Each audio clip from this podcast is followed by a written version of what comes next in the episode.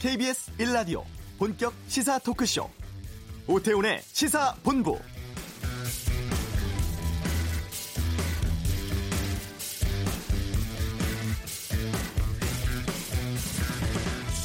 밟고 선 땅 아래가 죽은 자의 무덤인 줄 봄맞이하러 온 당신은 몰랐겠으나 돌담 아래 제 몸에 피 다 쏟은 채 모가지 뚝뚝 부러진 동백꽃 주검을 당신은 보지 못했겠으나 섬은 오래전부터 통풍을 알아온 환자처럼 살갗을 쓰다듬는 손길에도 화들짝 놀라 비명을 질러댔던 것.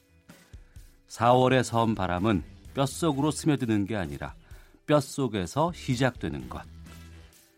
이종형 시인의 바람의 집 일부입니다. 71주년 맞는 제주 4.3 희생자 추념일입니다. 우리 모두가 기억해야 할 아픔이자 아직도 해결되지 못한 현재 진행형의 역사입니다. 더 늦기 전에 4.3에 대한 진실 규명, 명예 회복 이루어져야겠습니다. 오태훈의 시사본부 다음 주 한미 정상회담 전에 대북 특사 가능성에 대한 이야기가 나오고 있습니다. 이번 주 한반도 눈에 살펴보겠습니다. 정권 바뀌어도 청년 문제 인식은 똑같다며 청와대에서 눈물 흘린 청년단체 대표 잠시 후 이슈에서 만나보겠습니다. KBS 라디오 오태훈의 시사본부 지금 시작합니다.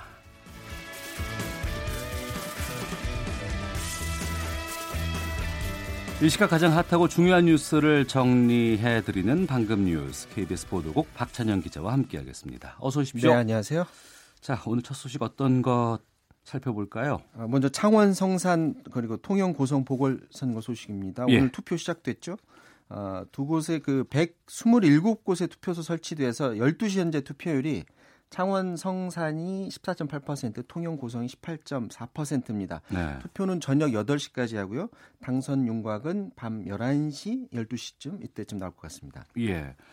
어, 이번 선거 국회의원 2명, 기초의원 3명을 뽑는데 이 이상의 의미가 있지 않나 싶기도 하고요. 어떻습니까? 네, 자유한국당 입장에서는 정권 심판론 들고 나왔고요. 정의당은 노회찬 의원 정신 계승, 그리고 민주당은 어, 이른바 보수 텃밭 지역에서 진보의 깃발을 들겠다라는 음. 의미를 들고 어, 이번 선거에 임했는데 자유한국당은 그래서인지 김의견 대변 전 대변인 그리고 장관 후보자들의 부동산 투기 의혹처럼 서민들의 분노를 살 수 있는 키워드를 유세 때 계속 강조를 해왔습니다. 네. 어, 지역에서는 어떤 역할을 하, 하겠다 이런 것보다는 정부가 무능하다. 그리고 자기들은 투기하지 말라고 국민들한테 얘기해 놓고 어, 뒤로는 실세들이 투기를 했고 또 그 실세에 올라갈 사람들이 투기 의혹이 이렇게 짙다 주장하면서 지역민들을 설득해 왔었고요. 네.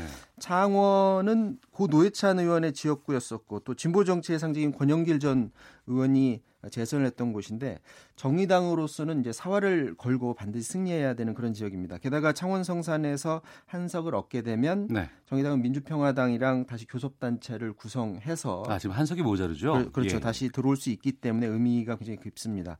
통영 구성은 한국당이 단 한 번도 어, 지역구를 내준 적이 없는 그런 곳인데 그만큼 보수색이 짙습니다. 네. 하지만 지난 지방선거에서 어, 시장 군수를 민주당이 차지했던 그런 곳인데 그렇지 않아도 한국당이 정권 심판론을 들고 나왔는데 보수의 중심부에서 보기 좋게 자리를 차지를 한다면 심판론을 잠재울 수 있는 그런 곳입니다. 여기에 대해서 이번 선거에서 실제 후보자들보다 정치 신인이죠. 그 한국당 황교안 대표가 지금 더 굉장히 부각이 되어 왔는데 본인으로서는 선거 데뷔전으로도 볼 수가 있습니다. 만약에 두 석을 다 얻게 되면 대리 선거에서 합격점을 받게 되는 거고 만약에 그렇지 못하다면 당내에서 조금 더 검증 과정을 거쳐야 되는데 그래서 선거 과정에서 황교안 대표의 말 한마디 그리고 경기 어, 경남 FC 경기장에서 그 뭐죠?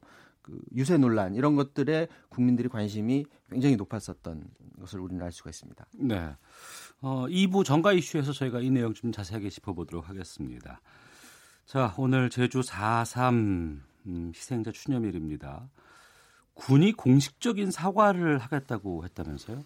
네, 했습니다. 어, 4.3 사건 72년 만에 공식적으로 유명, 유감을 표명했는데 오늘 어, 국방부가 오전에 제주 4.3 특별법의 정신을 존중하며 진압 과정에서 제주도민들이 희생된 것에 대해서 깊은 유감과 애도를 표한다 이렇게 밝혔고요. 어. 서주소 국방부 차관이 어, 오후에 예. 광화문 4.3 항쟁 기념 행사장에 방문을 해서 이 자리에서 유, 유감을 전하기로 했습니다. 원래는 이제 정경도 어, 장관이 해야 되는데 정 장관 지금 미국을 방문 중이어서 차관이 대신합니다.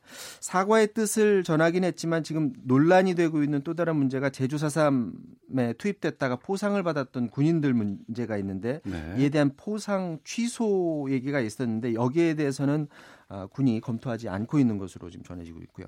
오전에 4.3 평화공원에서 희생자 추념식이 열렸었는데 이낙연 국무총리가 추념사를 했습니다.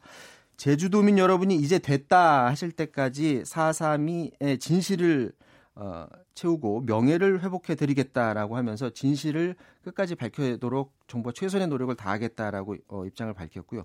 민감용 경찰청장도 전현직 그 경찰청장 통틀어서 처음으로 4.3 추념 행사에 참석했다고 해요. 그래서 이 자리에서 애도의 뜻을 전했습니다. 네. 그리고 DMZ 평화 둘레길 개방된다는 뉴스가 있던데 그러면은 그 일반인이 이 비무장지대 민통선 이쪽으로 들어가서 갈 수 있다는 건가요? 네, 그런데 일단 시범적으로 하는 지역에서는 DMZ 안으로 들어가지는 않고 예. DMZ 바로 밑에서만 조성된 그 고성 그 둘레길만 먼저 시범적으로 운영합니다. 이달 말에 개방을 하는데 원래는 파주하고 철원 지역도 이달 말에 같이 열려고 했었는데 민간인 신변 안전 그 보장 대책이 미흡하다 이런 비판이 일다 보니까 우선은 고성만 열기로 했습니다. 지도를 제가 한번 보고 왔는데 그 코스를 봤더니 어 통일 전망대에서 해변을 따라서 해안 철책 해안 철책선을 따라서 위로 쭉 올라가서 한 2.7km를 해안을 따라서 올라가고요. 네. 그리고 그 해안 철책선 에서 왼쪽으로 이렇게 쭉 돌면서 금강산 전망대 거쳐서 아래로 내려와서 다시 통할, 통일 전망대까지 내려오는데 음. 에, GOP 안으로는 들어가지는 않습니다. 네. 고성 그쪽도 뭐 경치가 상당할 것 같은데 이 수도권 쪽 파주나 이쪽은 언제쯤 가능하답니까? 앞서도 말씀드렸는데 이제 파주나 철원 지역 그 둘레길도 어, 준비가 마무리되는 대로 정부가 아, 개방할 예정이다라고는 밝혔습니다. 계속 운영할지 여부는 고성 지역 시범 운영 결과를 보고 결정하겠다고 하고요. 음. 현재 그 정부 입장은 5, 6월 안에 이들 두 지역도 개방을 할 그런 계획입니다. 원래는 세 곳을 동시에 열려다가 아, 정부 입장은 일단은 고성만 여는 이유가 이두 두 곳은 방문객 접수를 위한 준비가 좀 필요하다 이렇게 얘기를 했는데 사실은 관광객에 대한 신변 안전 보장 대책을 더 챙겨야 돼서 네. 그런 건데 고성둘레길은 조금 전에 말씀드렸던 것처럼 그 바로 GOP 아래에서까지만 돌지만 이 파주하고 철원 쪽은 민간인 출입이 불가한 DMZ 안으로 일부 지역으로 들어가거든요. 네. 근데 현재 북한과의 사이가 나쁘진 않지만 음. 군인들이 총을 들고 서 있는 지역이기 때문에 혹시나 우발적인 어떤 또 사건이 벌어질 수도 있어서 북한과의 사전 조율이 굉장히 중요한데 지금 정부가 그 DMZ 둘레길 계획 추진하는 과정에서 어, 북한에 이 사실 아직 안 알려졌다고 하고 있거든요. 그래서 네. 북한과의 협의가 좀 더 필요할 것 같고 또이 이 지역이 그 유엔 군사령부의 협의가 필요한 지역인데 아직 협의도 마무리되지 않았다고 합니다. DMZ 둘레길은 매력적이긴 한데 아, 우리가 이제 금강산 관광지에서 총격 사건도 있지 않았습니까? 그래서 좀 조금 조심스럽게 접근은 필요합니다. 다만 파주나 철원 지역도 제가 그 지도를 한번 봤더니 네. 전체 둘레길이 한 90% 정도는 GOP 안으로 안 들어가고 밑에 지역에서만 돌거든요. 그러니까 음. 그 안전이 정말 중요하다고 생각하면 코스를 골라서 어, 둘레길을 돌면 어떨까 그런 생각을 해봤습니다. 알겠습니다. 이 뉴스까지 듣도록 하겠습니다. 지금까지 방금 뉴스 박찬영 기자와 함께했습니다. 수고하셨습니다. 자, 이어서 이 시각 교통 상황 살펴보겠습니다. 교통정보센터의 이승미 리포터입니다. 네, 이 시각 교통 상황입니다. 정오 이후 고속도로 흐름 전체적으로 좋아졌는데요. 다만 작업이나 사고 등 돌발 상황으로 인한 정체는 계속되고 있습니다. 영동고속도로 인천 방향으로 양지 터널을 조금 못 간 곳에서 화물차 화재 사고가 났습니다. 3, 4차로 막고 처리 작업 중이고요. 1km 구간 정체가 되고 있습니다. 강릉 방향으로는 덕평 휴게소에서 호법 분기점 구간 3, 4차로에서 도로 보수하고 있어서 덕평 나들목부터 3km 구간이 정체고요. 중부 내륙고속도로는 양방향 다 작업 여파가 있는데요. 특히 창원 방향 이동이 어렵습니다. 작업은 감곡에서 충주 분기점 구간 2차로 막고 진행 중이고요. 감곡 나들목에서 양성 졸음쉼터 쪽으로 5km 구간이 정체입니다. 양평 방향은 여주 분기점 부근 2km 구간이 작업 여파고요. 경부고속도로 부산 방향 한남에서 서초까지 신갈부터 수원까지 속도가 안 나고요. 이후 안성 분기점에서 안성 나들목 쪽 5km 구간도 작업 여파 로 빌립니다. KBS 교통정보센터였습니다.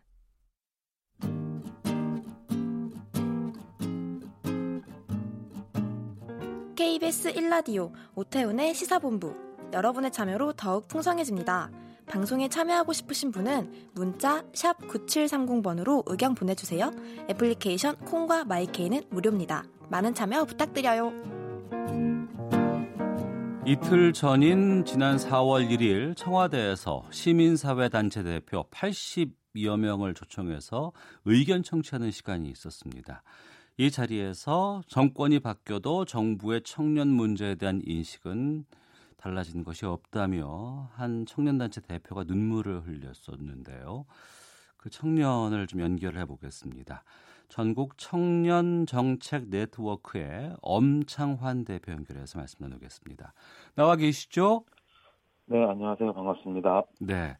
먼저 속해 있는 전국 청년 정책 네트워크는 어떤 단체인지부터 좀 여쭐게요. 아, 네, 그 다양한 지역에서 청년들이 겪는 사회 불평등 문제를 해결하려고 움직이는 청년들이 있거든요. 예. 이제 그분들이랑 같이 사실 이제 지역에서 활동하면 좀 외롭고 하다 보니까 음. 지역을 넘어다니면서 이제 동료를 찾아다니다가 네. 2017년 4월달에 설립한 단체입니다. 음. 뭐 간단하게 정리를 하자면 어, 이행기 청년의 불평등 문제를 해결하기 위해서 제도 개선을 활동, 제도 개선 활동을 목표로 하고 있는 민간 단체라고 보시면 될 것 같습니다. 학그 청년들의 제도 개선을 위한 그러한 단체다. 네. 예. 어, 엄청환 씨는 어쩌다가 이 단체에 가입을 하셨고 또 대표로 활동을 하게 됐었어요? 아, 제가 부산에서 활동을 하고 있는데 네. 부산도 나름 큰 도시긴 하나 지역에 있다 보면 이제 정보나 네트워크 같은 것들이 한계가 있어요. 음. 그렇다 보니까 자연스럽게 사람들을 같이 만나러 다녔는데 그러다 보니까 단체를 어떻게 같이 만들고 뭐 어쩌다 보니까 대표가 됐네요. 네, 그러셨군요. 주로 그러니까 실질적인 어떤 활동들을 하는 겁니까? 모여서? 어, 제도 개선 활동이라고 하면 네. 뭐 정책 모니터링 같은 게 있을 수도 있고요. 아. 하고 있는 게 어떻게 되는지 확인해야 되니까요. 예. 그리고 어, 다양한 청년들하고 만나서 정책이나 사업을 발굴하는 과정, 의견도 수렴하고 뭐 이럴 수 있죠. 음. 그리고 지금 청년기본법 제정 운동처럼 이제 입법을 위한 운동 같은 거또 네. 있을 수도 있을 것 같습니다. 네. 청년이라고 하면은 10대부터 30대까지 다양한 개, 그 나이대가 존재를 하는데 그러면 어, 엄청환 대표는 20대예요? 아, 저 30대입니다. 아, 30대군요. 본격적으로 그러면 청년 문제에 대한 질문을 좀 드려볼까 합니다. 요즘 이렇게 우리 청년들 가장 큰 고민은 무엇을 꼽나요? 음, 이 청년 세대라는 것이 어쨌든 인구 집단이 크잖아요. 예. 그리고 청년이 단일하지 않다는 표현도 있습니다. 그래서 네. 전반적으로 딱 어떻다고 규정을 하고 말하기는 좀 어렵고 음. 다양한 목소리가 있는 게 현실이긴 한데 어 아무래도 이제 미래에 대한 불안감이 가장 공통적으로 이야기되는 것 같습니다. 네. 이게 당장의 어려움도 크지만 어 미래 불안이 어떤 현재의 활력을 약간 잠식하고 있는 그런 상황 음. 뭐 이런 것들이라고 생각하고 그리고 그리고 이제 일자리로 이야기되는 보통 소득 안정 문제 같은 거는 네. 이제 미래 불안을 해소하기 위한 유일무이한 대책이 소득이다 보니까 예. 일자리 소득이 많이 강조되고 있는 상황인 것 같습니다. 음. 그리고 뭐 이외에도 어 뭐 주거 불안정 문제, 높은 등록금으로 인한 부채 문제 같이 어 청년의 삶 전반에서 사실 불평등 문제가 심화되는 상황 이런 네. 것들이 이제 결과적으로 이렇게 되는 거 아닌가 싶어요. 음.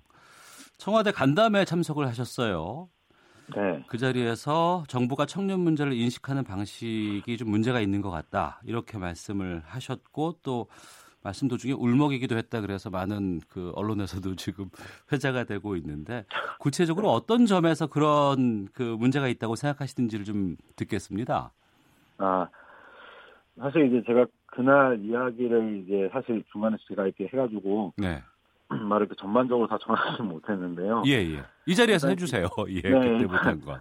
기본적으로 어, 지난 15년간 사실 일자리 중심으로 청년 문제를 풀어보려고 했었고, 네. 그것이 여의치 않았음에도 불구하고 이제 여전히 이제 일자리 중심으로 예를 들면 청년 문제를 단편적으로 해석하는 상황에 대해서 음.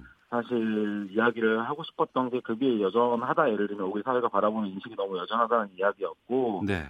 어 뭐 정부의 어떤 정책 청년 정책 관련해서는 약간 장단도 좀 있을 수 있는데요 이게 평가를 좀 명확하게 해야 이제 대안이 나올 테니까 어. 어 청년 구직활동 수당 구직활동 지원금이 있잖아요 흔히 청년 수당으로 불리는 예, 예. 어 이런 사업 같은 경우는 기존에 이제 기업 중심으로 청년에게 간접적으로 지원하던 방식에서 음. 어쨌든 청년한테 직접 지원하는 방식으로 정책이 좀 전환되고 있는 과정이 있어서 예. 이런 것들은 되게 긍정적인 변화라고 보고 있고요. 예. 단 이제 어쨌든 그 대통령 직속 청년위원회 같이 그게 이제는 어떻게 운영이 되는지 잘은 모르겠으나 어쨌든 형식적이라 하더라도 음. 어, 소통 창구가 있고 없으면 많이 다를 수 있어요. 네. 그래서 그런 것들이 좀 아쉽고 뭐 이랬다 이런 이야기였습니다. 음. 그동안 청년 문제에 대해서 너무 일자리 위주로만 가고 있는 것은 아닌가라는 우려를 표하셨다고 하- 하셨는데 네네네네. 그런 이야기를 듣고 그 문재인 대통령은 어떤 말씀하시던가요? 음 그날 간담회 때 사실 되게 많은 분이 계셨고 네. 많은 분들이 발언을 하셔서 어 그 관련해서 이제 뭐 관계 부처나 청와대나 이제 뭐 국회에서 오- 오신 의원분들이 이렇게 발언을 쭉 해주셨는데 그 답변은 그렇게 이제 저희가 쭉 들었고 예. 어 대통령께서는 마지막에 이제 전반적인 이야기 듣고서 같이 이야기를 하셨는데 예. 어 그거 관련해서 특별하게 뭐 이야기를 따로 하신 건 없으셨어요. 근데 음. 이제 제가 이제 끝나고 저는 이제 못 봤어요. 그때 이제 이게 손으로 가리고 있어 못 봤는데 예. 어, 뒤에 언론 보도를 보니까 방송, 아, 이제 나온 사진을 보니까 이제 표정을 보게 됐었거든요. 아, 대통령의 표정이요? 네, 그, 많이 나왔잖아요. 예, 예. 방송, 언론 보도에. 음.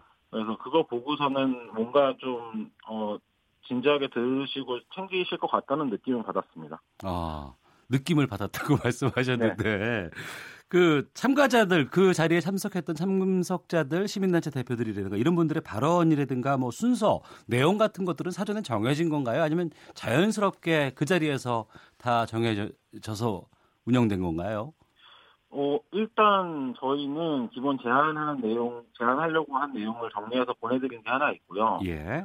어, 그랬다 보니까 사실 청와대나 당에서 관계자분들이 다 나와서 배석을 하셨던 것 같아요. 네. 그래서 저희가 뭐 국무조정실에서도 저희 청년정책 관련돼 가지고 이제 상황을 설명을 하셨고, 음. 어, 또 사회수석께서도 하셨고, 어, 국회에서 전충수 의원님 오셔가지고 또 거기서 또 이야기를 하시더라고요. 네. 그래서 그렇게 이제 들었던 것 같, 어, 그렇게 된것 같습니다. 네.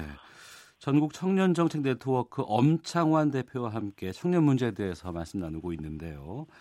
그 이후에 언론과 여러 차례 인터뷰를 좀 하셨는데 보니까 네.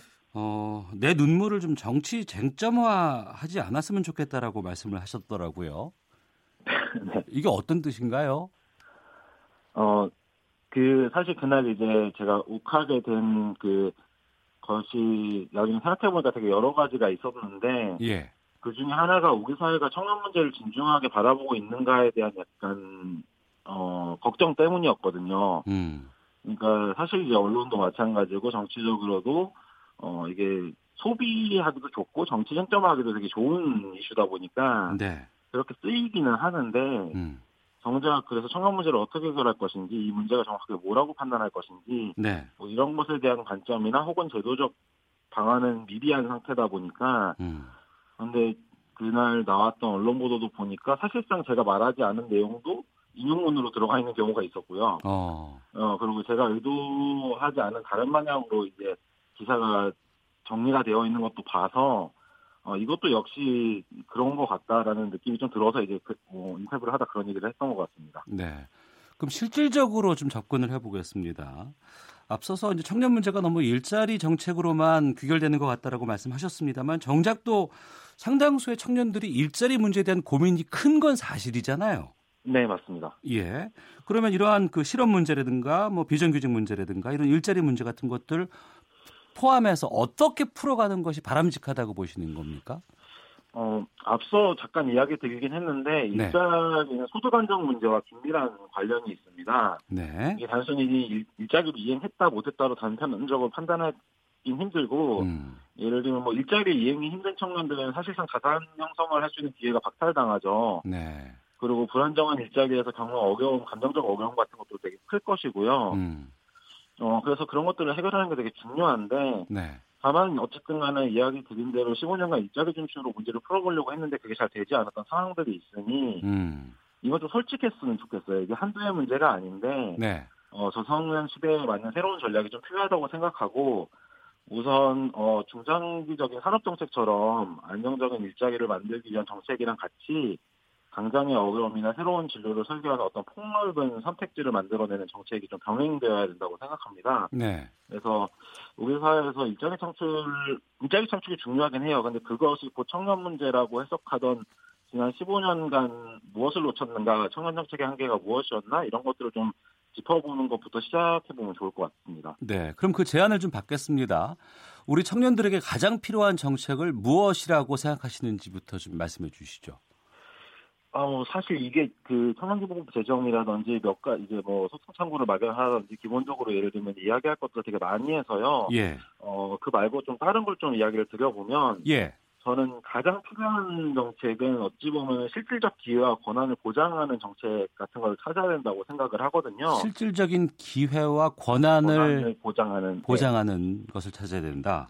네, 이게 뭐 경제적으로도 그렇고 정치적으로도 경험이 곧 역량이 되는데 음. 청년들이 경험할 수 있는 기회의 장이 줄어들수록 저는 우리 사회의 영향도 줄어든다라고 봐요. 예. 네, 지방 정부를 예로 들면 뭐 서울시 같은 경우는 청년 자치 정부라는 방식으로 어, 청년의 어떤 자치 모델을 만들기 위해서 도전을 해보고 있고 음. 또 전주시 같은 경우에는 어, 전주시 각종위원회에 한 20% 정도 이상 청년이 참여할 수 있도록 의무화하는 커터제를 도입 하고 있거든요. 네. 이런 방식으로 진전을 좀 해보면 좋지 않을까 이렇게 생각합니다. 음. 그, 뭐, 이, 잠깐 소개를 드리면, 이제 그 의견과 좀 다른 기성 세대들의 의견들도 있습니다. 그러니까 청년의 삶을 정부가 책임지라는 자세가 좀 바람직하지 않은 것 같다. 어, 뭐, 함부로 눈물을 흘리는 감성적인 태도로는 인생에서 성공할 수 없다. 이런 비판들도 좀 나오고 있는 것 같은데, 음, 이 글들은 어떻게 평가를 하실까요? 어, 사실 제가 이제 모든 언론 보도 기사를 잘 못 봐가지고 예. 뭐 이런저런 이야기가 있다는 건 이제 직간접적으로 듣고 있는데 네. 어 일단 눈물에 대한 이야기는 음. 사실상 그것 때문에 죄송한 분들이 좀 있어요. 예. 어 그 자리에서 되게 많은 시민사회 단체분들이 참여하셔서 엄청나게 많은 이야기를 하셨고 되게 중요한 이야기들이었는데 음. 사실 그것들이 어 사실 제 이제 사진들과 이런 것 때문에 묻혀버렸다는 어, 또 네, 그런 잘 것들도 있을 수 있죠. 사실 그런 것들이 그분들에게 되게 죄송스럽고 어. 그리고 또 한편으로는 뭐 당연히 어쨌든 수많은 청년 단체들이 있지만 소중한 자리에 가서 발언을 했으니까요. 예. 그 자리에 청년 문제를 명확하게 평가하고 어 제안 사항을 이야기하고 했었어야 되는데 음. 결과적으로 언론에 어, 또 불쌍한 청년의 모습으로 비춰지게 된 점이 있어서 네. 그것도 역시 이제 함께 하는 청년분들과 어 어쨌든 보고 계셨던 청년분들에게 죄송한 것은 있습니다. 근데 모르겠어요. 음. 그 자리에서 그렇게 했다는 게 약간 애매한 상황은 있을 수 있는데 뭐 음. 그래서 삶을 살기 어렵다라고 보기에는 잘 살고 있어서요. 아니 뭐 어. 많은 부분이 공감되는 부분이 있고요. 네. 그 앞서서 이제 말씀하신 것 중에 청년 기본법 제정이 필요하다고 이제 의견을 주셨는데 저도 이런 부분은 참 공감하거든요. 정책적으로 무언가가 기본 법제화가 돼 있어야지 앞으로 실행하는데 큰 도움이 될 것 같다는 생각이 있거든 있는데 이 네. 청년 기본법에는 어떤 내용들이 포함돼야 한다고 보십니까? 아 일단 그 이게 이야기가 좀 겹치게 되네요. 아까 이제 일자리 문제를 얘기를 하긴 했는데 음. 우리나라 이제 고용촉진특별법이라고 하는 법이 있습니다. 여기서 네. 정하고 있는 청년은 취업을 원하는 자로서 어, 뭐, 만 15세부터 29세 사람을 말합니다. 이렇게 적혀 있거든요. 예. 이게 놀랍게도 사실 아직도 이제 취업을 원하는 자만 청년으로 정의하는 어떤 사회 상식이 좀 벗어나 법이 아직까지 이제 여기 유일하게 유지가 되고 있는 상황이라서요. 음. 청년기본법을 제정하자고 했던 핵심 이유가 사실 여기 있기도 한데요. 네. 연령으로 구획을 하는 것이 적절하진 않지만 네. 어, 청, 취업을 원하는 자라는 정의보다는 청년 음. 세대의 인구 집단을 최대한 포괄하는 법령이 필요하다고 생각했고 그래서 이제 기본법이 필요하다고 이야기를 하는 거죠. 그리고 당연히 이제 일자리 창출 중심에서 넘어가기 위해서 뭐 참여, 일자리, 주거 복지, 뭐 교육, 문화 뭐 이런 것들을 포괄하는 방식으로 내용이 담겨야 된다고 생각합니다. 알겠습니다. 우리 청년들이 실패를 두려워해서 경험하지 못하는 부분들이 있다 그러면은 잘못된 것이겠죠. 뭐 다양한 경험들을 통해서 미래를 개척하는 게 큰 의미가 있을 것 같습니다. 앞으로 어떤 활동 계획하고 있는지 끝으로 말씀 잠깐 듣겠습니다. 어, 전국 청년정책 네트워크가 각 지역에서 청년이 겪는 불평등 문제를 해결하려고 청년들이 함께 모여 있는 단체인 만큼 어, 더 다양한 지역에 있는 청년들과 만나고 함께하는 방법을 찾는 게 중요하다고 생각을 합니다. 그래서 네. 어, 더 많은 청년들, 더 많은 청년단체들이랑 같이 함께 목소리를 낼 수 있도록 올해 이것저것 사업을 준비하고 있어서 그런 것들을 단체에서 제가 열심히 잘 챙겨봐야 될 것 같습니다. 예, 알겠습니다. 말씀 고맙습니다. 네, 감사합니다. 전국 청년정책 네트워크의 엄창환 대표였습니다. 헤드라인 뉴스입니다. 북한 매체들이 연일 우리 정부의 남북 관계 신중론을 거론하며 비판을 이어가고 있습니다. 납품 중소기업을 보호하기 위해 현재 180일인 외상 매출 채권과 외상 매출 채권 담보대출의 만기가 90일로 단축됩니다. 공인 인증서 없이 스마트폰으로 결제할 수 있는 간편 결제 송금 시장이 크게 성장한 것으로 나타났습니다. 현대자동차 국내 본사가 지난 1974년 상장 후 44년 만에 첫 적자를 기록했습니다. 연구개발 비용 증가와 원화 강세 등으로 수익성이 나빠진 것이 원인으로 분석됐습니다. 수백억 원대 탈세 혐의를 받고 있는 클럽 아레나의 실소유주와 명의사장 등 7명이 검찰에 송치됐습니다. 지금까지 라디오 정보센터 조진주였습니다.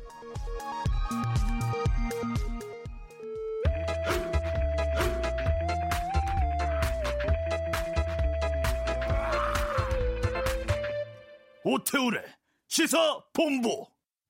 한 주간의 한반도 정세 분석해보는 시간 이번 주 한반도는 김형석 전 통일부 차관 연결하겠습니다. 안녕하십니까? 네, 안녕하십니까? 예. 예상보다는 빨리 3차 북미 정상회담에 대한 가능성이 지금 언급되고 있습니다. 네. 그리고 김현종 청와대 국가안보실 2차장은 지금 한미 정상회담 의제 조율하고 있는 상황 같고 네. 이 최근에 한국 외교안보 라인의 움직임 어떻게 보고 계세요?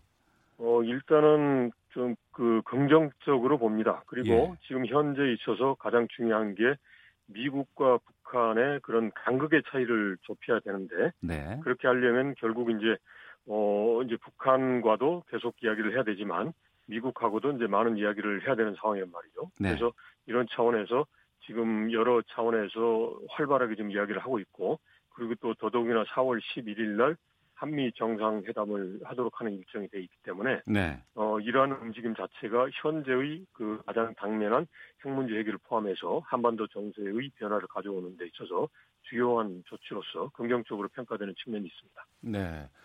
어, 4월 11일이 한미 정상회담이 있고 또 북한에서는 최고 인민회의가 있는 날이에요. 그렇죠. 공교롭게 겹치는데 예. 네. 그 전에 북한 측의 입장을 타진하는 대북 특사가 파견될 가능성이 있다. 이런 언론 보도가 나오고 있습니다. 이 네. 가능성은 어떻게 보세요?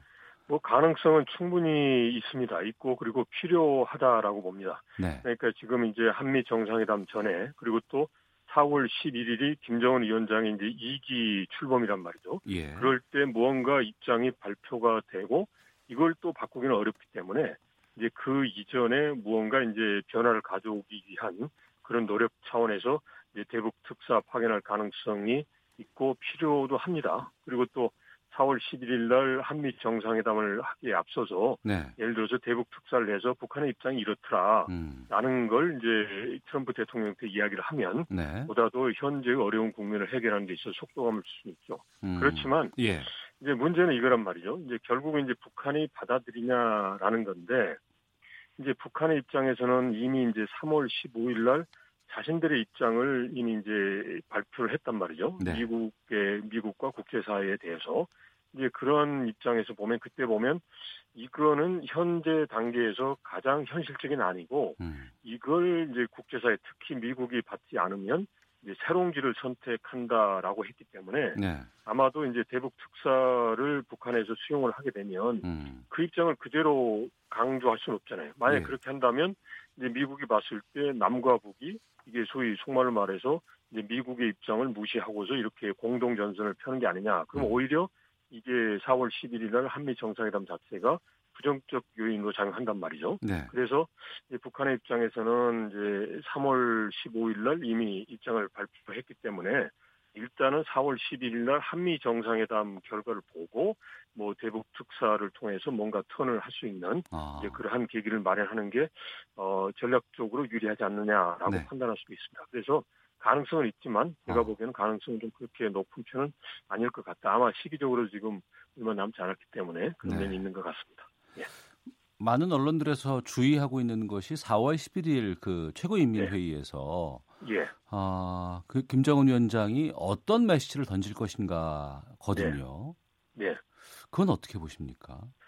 일단은 이제 메시지를 보는데 지금 시점이 어 4월 11일 날 자체가 이제 한미 정상회담도 있고 가장 이제 북한에 있어서도 중요한 게 지금 작년에 경제가 집중을 이야기했단 말이죠. 예. 그러면서 그 전제라는 게 국제사회와의 관계 개선을 통한 이제 제재 완화가 이루어지고 그리고 이제 경제적으로 이제 강국이 되는 이걸 작년 이미 4월에 김정은 위원장이 이제 어, 입장을 표명을 했기 때문에 네. 이제 그런데 그걸 하기 위해서 가장 지금 중요한 어떻게 아, 어떻게 보면 이제 어려운 국면에 있단 말이죠. 지금 북미 간의 협상이 완전히 끝난 것도 아니고 지금 이제 하고 있지만 아직 결론은 안 난 상황이고 그렇기 때문에 지금 이제 4월 11일 날 김정은 위원장이 했을 때는 아마도 현재의 상황을 어느 한쪽으로 예단해서 그러니까 음. 즉 이제 해결돼서 좋은 쪽으로 간다라고 하기도 어렵고 해결 안 돼서 이제 다른 길을 가야 된다라고 이제 발표하기는 시기적으로 적절하진 않다. 네. 그렇다면 할 수 있는 거는 이제 작년 4월에 했던 것처럼 이제 경제 건설에 집중해서 사회주의 강국으로 건설해 나가겠다. 음. 그걸 하기 위해서 이제 전체 인민들이 다 같이 합심하자. 네. 그러면서 또 하나는 최근에 하는 게 어, 지금 현재 어려운 정세가 가장 엄혹한 시련이다. 그러면서 자력갱생도 이야기를 한단 말이죠. 그래서 어. 이걸 우리 스스로 즉 우리식 사회주의에 의해서 이제 새로운 국가로 만들어 가자 이런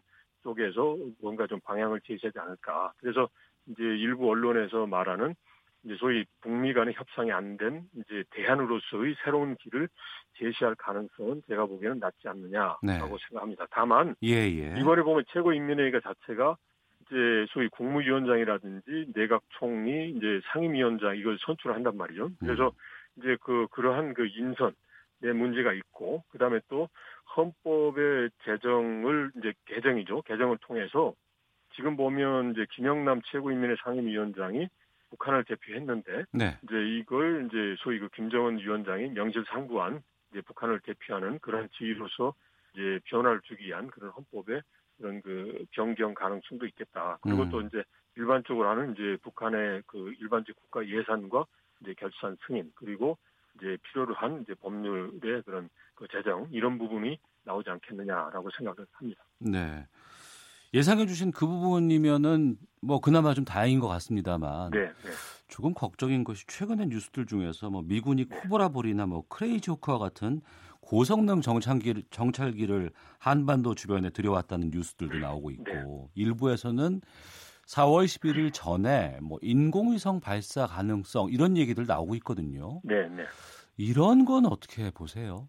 뭐 가능성은 있겠죠. 그렇지만 지금 현재 김정은 위원장 특히 이제 북한의 입장에서 보면 네. 어떻게 하면 이제 국제사회의 제재를 풀어서 경제를 건설해 보자라는 거거든요. 네. 그러니까 최근에 또 보면 이제 삼지연 지역을 이제 그 건설하자라고 하면서 이제 항구람의 뭐 시멘트라든지 하나의 못도 아끼자 이런 쪽으로 하고 있단 말이죠. 그러니까 즉 경제 건설에 이제 집중을 하고 있는 상황에서 네. 이제 미사일을 발사한다 그러면 북한도 바보가 아닌 이상 이게 되면 이제 국제사회의 이제 강력한 대응이 되고 또 제재가 강화되는 것을 알고 있단 말이죠. 네. 그리고 또 북미 간에 협상하는데도 일단 미사일을 발사해 버리면 나중에 뭐 우여곡절 끝에 다시 협상의 테이블로 복귀하더라도 당분간은 이제 이제 강 강경 대응으로 간다 그러면 협상 국면도 사라진단 말이죠. 네. 그래서 이런 미사일 발사를 실제로 하는 것보다는 음. 이제 상황에 따라서 미사일 발사를 할 수도 있다. 그런 네.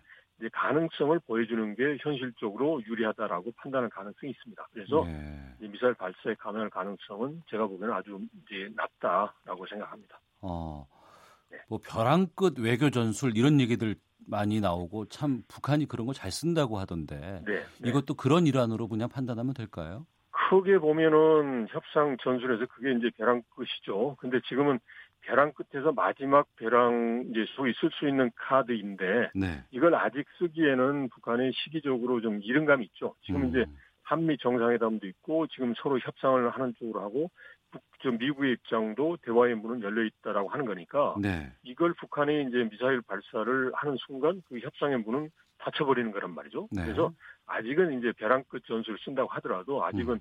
쓸 단계가 아니다라고 아마도 평양에서도 이제 판단을 하고 있을 가능성이 높습니다. 예.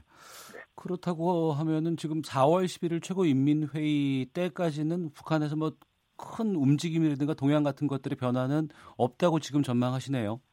어, 제가 보기에는 그렇습니다. 그쪽에서 지금 어, 북한에서 봤을 때는 이미 이제 저, 최선희 외무성 부상을 통해서 본인들의 입장을 밝혔기 때문에 예. 그리고 이제 여기에 대해서 이제 우리의 한국의 한국과 그다음에 미국 간의 그런 정상회담을 앞두고 있지 않습니까? 음. 그래서 이 결과를 보고서 하지 않겠느냐라고 네. 생각합니다. 알겠습니다. 자, 여기까지 말씀 듣겠습니다. 아마 다음 주에 연결되면 그때는 좀 의미 있는 시점이 아닌가 싶은 생각이 예. 드네요. 자, 이번 주 한반도는 김형석 전 통일부 차관과 함께했습니다. 고맙습니다. 네, 고맙습니다. 네. 1부는 여기서 마치겠습니다. 잠시 후 2부 아는 경찰 준비되어 있는데요. 재벌 3세들의 마약 스캔들 자세히 파헤쳐보는 시간 갖겠습니다. 이어지는 김성환의 뉴스 소다에서는 가난을 계속해서 증명해야 받을 수 있는 기초수급의 명과 암에 대해서 살펴보겠습니다. 뉴스 들으시고 잠시 후 2부에서 뵙겠습니다.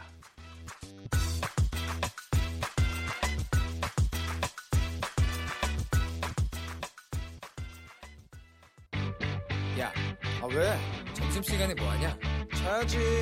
야, 그러지 말고 이거 한번 들어봐. 아, 뭔데? 지금 당장 라디오를 켜봐 나른한 오후 깨울 시사 토크쇼 모두가 즐길 수 있고 함께하는 시간 유쾌하고도 신나는 시사 토크쇼 오태훈의 시사본부. 네, 오태훈의 시사본부 2부 시작하겠습니다. 저희 시사본부는 청취자 여러분들의 참여 기다리고 있습니다. 샵 9730번으로 의견 보내주시면 생방송 도중에 소개해드리고요. 짧은 문자 50원, 긴 문자 100원의 정보 이용료, 어플리케이션 콩은 무료로 참여하실 수 있습니다. 매주 수요일 2부 전문성과 현장성이 살아있는 고품격 high quality 범죄 수사 토크를 지향하는 아는 경찰이 있습니다. 먼저 전 서울경찰청 범죄심리분석관이신 배상원 프로파일러 나오셨습니다. 어서 오세요. 예, 안녕하세요. 예. 쿨 FM 박명수의 라디오쇼는 왜 나가신 거예요? 만우절 특집이라서요. 거짓말하는 사람들을 좀 잡아내 달라고 해서 예, 예. 그래서 거짓말 탐지기 간이 어. 핸들이 고장 났어요. 그래갖고 말로만 떠드느냐고 힘들었습니다. 그래서는지 그날 같은 프로파일러였던 표창원 의원이 부럽다 이렇게 말씀을 하셨더라고요. 기사까지 났어요. 그런가요? 아, 큰일이네. 우리 인품도 훌륭하시고 예, 예. 뭐 이제 평소 존경하는 분이셨고 음. 또뭐 저는 못한 결혼도 하셨으니까 그래서 네. 부럽다고 얘기를 한 거죠. 아, 그러셨군요. 자, 그리고 오늘 아는 경찰 첫 출연이십니다. 아, 신동선 경찰학 박사께서 오늘 자리해 주셨는데요. 어서 오세요. 아, 감사합니다. 불러주셔서. 어, 강력 사건 담당 경력에 10, 13년, 첩보 수집하는 정보 형사 12년, 간첩 잡는 보안 형사 3년, 경찰 경력만 28년이신 베테랑 민한 형사 출신이십니다. 저희 청취자 여러분들께 인사 말씀 좀 부탁드리겠습니다. 안녕하세요. 오늘 아는 경찰에 초대해 주셔서 감사합니다. 그 아는 경찰 그 제목대로 아는 대로만 열심히 말씀드리겠습니다. 감사합니다. 예. 아니 그 경력을 보니까요. 네. 모스크바 올림픽 2차 선발전에도 나가셨던 복싱 선수 출신이시죠. 아, 예. 복싱 선수 생활을 한 20년 했습니다. 아, 복싱 선수로 활동하시다가 경찰로 경찰 들어와서도 순경 때 어. 미들급 선수 생활을 한 5년간 했습니다. 아, 그러셨군요. 그 현장에서 있었던 다양한 경험들을 많이 좀 알려주시길 부탁드리겠습니다. 예, 아는 경찰만큼 아는 대로 말씀드리겠습니다. 예. 자, 두 분의 케미가 좀 기대가 되는데요. 아, 심각한 얘기를 좀 하겠습니다. 부유층 자제들의 마약 의혹이 연이어 터졌습니다. 경찰이 마약 공급책을 붙잡았고 이 사람을 조사를 했더니 재벌 3세들 이름이 줄줄이 나오는 건데요. 뭐 SK그룹, 현대그룹 등이 거론됐다고 합니다. 이거 어떻게 된 겁니까, 배상훈 교수님? 예. 2월 뭐 기억하실 겁니다만은 버닝썬 사태가 터지면서 경찰청에서는 대규모 마약 범죄에 대한 전쟁을 선포하면서 예. 그렇게 되려면 뭐 아시다시피 주로 마약 관련된 범죄는 공급선을 찾는 것이 중요한 부분이기 때문에 네. 그 과정에서 그 공급책을 어, 검거하고 그 과정에서 이제 신문하는 과정에서 여러 명단이 나왔는데 네. 그때 지금 말씀하신 SK그룹과 현대그룹에 있는 그 3세들의 이름이 나왔고요. 음. 그러면서 이제 불거진 건데 지금 현대가의 손자분은 외국에 계시고 네. 그러니까 공급 받은 건 맞는 거죠. 어. 어 그러니까 근데 아직 그 조사는 아직 안 된 거고 예. SK 손자분은 오늘 어제죠? 저 실질 심사를 했고요. 예. 어. 그러니까 이 공급책 하나를 잡게 되면 그 이후의 증언이라든가 이런 걸 통해서 추가적인 수사들이 계속해서 연이어 이어져 가는 거 아니에요? 마약 범죄의 특성상. 형사 생리가 그 앞에 있는 것만 잡는 게 아니고요. 예. 그 뒤에 어. 더 크고 많은 거를 잡, 잡으려고 노력하기 때문에 네. 굉장한 그 노력이 필요합니다. 어. 근데 문제는 지금 그 어제 실시간 검색어 1위에 계속 뜬 인물이 있었습니다. 남양유업의 황하나라는 어, 인물인데 여기가 부, 이전에 불기소 처분이 됐다는 게 지금 밝혀져서 논란이 되고 있거든요. 시간상으로 말씀드리면 2011년도 거는 기소유예고요. 예. 2015년에서 17년 거는 말씀하신 대로 불기소 처분된 거죠. 예. 그러니까 이제 마약 관련된 부분에서 이, 이 지금 뭐 나오고 있는 보도에 따르면은 이황 씨가 공급 정도까지도 했는 것 같은데, 어. 근데 이제 어떻게 어뭐 불기소가 되느냐? 예. 왜냐하면 음. 초범도 아니고 네. 2009년 11년에 기소유예가 있는데 음. 물론 그건 전과나 이런 부분은 아니겠지만 분명히 어, 어떤 일종의 전력이 있는데 불기소된 거다. 그러니까 뭐 이 이유는 모르겠습니다. 이유는 뭐 이유를 적지 않으니까요. 네, 네. 결과만 있을 뿐이고요. 어. 그러니까 많은 분들이 뭐지라고 하는 의구심이 드는 거죠. 어. 신동선 박사님, 이게 그 경찰이 이렇게 공급 이라든가 아니면 투약이라든가 이런 것에 대한 정황을 잡았음에도 불구하고 기소 유예를 하는 게 가능한 거예요? 어떻습니까? 어떻게 보세요? 저희 때 제가 형사 생활할 때만 해도 마약은 상당히 크게 취급을 했어요. 예. 그래서 거의 그렇게 처벌받은 적은 좀 드문 경우죠. 어, 드물다? 처벌받은 적은? 그런 식으로 처벌받는 것은 좀 드물다. 아, 기소 유예를 하는 예, 예, 경우는 예. 드물다. 거의 구속을 많이 시켰으니까요. 저희 때는. 어. 그런데 이 황하나 씨 같은 경우에는 기소 유예 처분을 받았는데 이 부분을 그러면 배상훈 프로파일러께서 보시기에는 어떤 문제가 있었다고 보이는 거예요? 그러니까 그 뭐 기소 불기소 처분이라는 처분에 대한 이유를 얘기하지 않으니까 예. 이것도 이제 판결문을 음. 보고 네. 말하자면 관련된 분이 조 씨라는 분이라고 합니다. 예. 그러니까 그 마약을 흡입한 분이. 음. 근데 그분의 처벌이 이제 집행유예가 나왔으니까 2년 6개월의 집행유예가 나왔으니까 네. 그거를 이제 기자분이 추적하는 과정에서 판결문 상에 음. 분명히 공범이고 네. 공모하여 뭐라고 나왔다고 이게 얘기가 돼 있는데 음. 왜 그분은 불기소가 됐는가에 대한 거는 아무도 모르는 거죠. 네. 그런데 아까 박사님 말씀하신 것처럼 어. 이럴 수가 있느냐? 예. 이게 말이 되느냐? 어. 그런 거죠. 이건 증거를 은폐할 수도 없는 내용 아니에요? 이거는 뭐 확인해 보면 다 나올 수 있는 부분이기 때문에. 예, 그 모발, 예. 침, 예. 뭐, 그 각질 여러 가지 모발에서는 보통 한 1년까지는 나오니까요. 어. 거의 증거는 나오죠. 나오는데 네. 근데 그 검사분께서 판단을 아마 어떻게 하셨는지 모르겠지만 어. 그 부분에 대해서는 저희들이 뭐 할 말은 없습니다. 예. 네. 근데 이제 뭐 일부에서 그런 말씀도 하시는 건 그렇습니다. 뭐 일종의 플리바게닝을 한 거 아니냐. 어. 예를 들면은 어, 다른 사람들을 일종의 제보를 하고 본인은 빠져나간 것이 아니냐라고 하는 얘기도 되고 있는데 네. 그건 정확하지 않습니다. 그건 뭐, 그건 뭐 어떻게 됐는지 아무도 알 수 없는 건데 음. 정황상 그렇지 않고서 어떻게 본인만 음. 이렇게 처분을 안 받느냐라고 네. 하는 거죠. 아까 박사님 말씀하신 것처럼 이례적이죠. 지금 배상훈 씨가 얘기한 거 저거는 저희들이 많이 수사상 써먹는 수법이었어요. 네. 그러니까 이를테면은 너 네가 알고 있는 그렇죠. 모든 정보를 음. 다 제공을 네. 해. 그러면 너의 죄를 네. 좀 감해주거나 좀 아, 약하게 예. 해주겠다. 그거는 많이 저희들도 했어요. 아.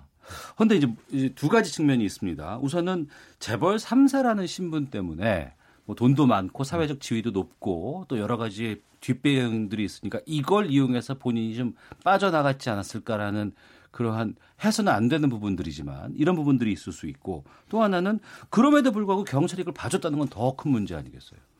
지금 마약 사범을 경찰이 봐준다는 것은 자기 목숨을 걸고 하는 행동인데요. 예. 과연 어떤 경찰이 이렇게 목숨을 걸고 그 마약 사범 그게 걔가 얼마나 대단한지 모르지만 어. 그렇게까지 하리라고는 저는 그 이해가 잘 안 가고요. 예. 그렇게 할 경찰이 과연 있는지 음. 만약 있다면은 네. 그건 국민들이 용서할 수가 없는 상황 같습니다. 네. 배상원 교수께서는요. 그러니까 저도 마찬가지입니다. 이거는 뭐 흔히만 진술만 있는 것이 아니라 말씀하신 대로 뭐 증거가 있는 상황이고 그리고 공범의 또 진술이 있지 않습니까? 네. 그것도 재판정에서 나온 진술. 음. 그런데 그것이 있는데 불구하고 경찰이 사실은 그런 간큰 경찰이 있을까요? 저도 그거는 아니라고 보고 음. 어쨌든 이것의 불기소와 기소를 결정하는 건 검사가 하는 겁니다. 네. 그러니까 어떤 단계에서 그것을 결정했는지에 대한 검사 본인의 음. 예, 뭐 해명을 하실 뭐 굳이 하실 필요는 없지만은 그래도 국민적 의혹이 있다고 하면은 어느 정도까지는 해명을 내놔야 되지 않느냐. 음. 아, 그게 필요할 것 같습니다. 두 분 다 봐주기 수사라든가 이런 부분들은 없을 것 같다라고 말씀을 해 주시긴 하는데 해서도 안 되는 거니까. 그렇습니다. 그러면 당시 수사에 대한 문제가 있는지 없는지 확인하기 위해서 내사를 다시 들어간다고 합니다 경찰이. 그럼 지금 들어가면 그거는 확인이 될 수 있어요? 그것도 내사라는 게 은밀하게 다시 조사하는 건데요. 예.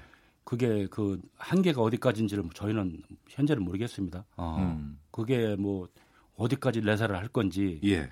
무조건 말만 내사 하는 내사는 크게 생각하면은 진짜 뭐 크게 할 수도 있고 작게 생각하면 작게 할 수도 있는데 음. 그 범위는 저희가 지금 예상할 수 없습니다. 예. 그러니까 수사 단계에서 그 자료만 검토하겠다는 건지 음. 말한 대로 관련자들을 소환하는 건데 그런 건 소환 그 내사가 아니죠 말하자면은 네, 내사. 그러니까 박사님 말씀하신 게 그 부분입니다.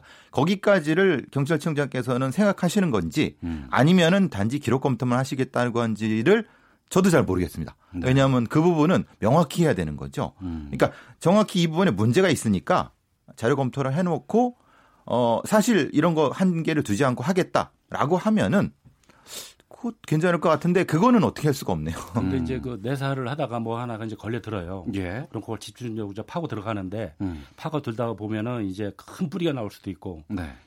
그 가늘하다는 뿌리가 나올 수도 있고 그런데 어. 글쎄 그거는 이제 그 수사관들의 능력에 따라 많은 차이가 있을 겁니다. 예. 2847님께서 지금 어, 질문을 주셨는데요.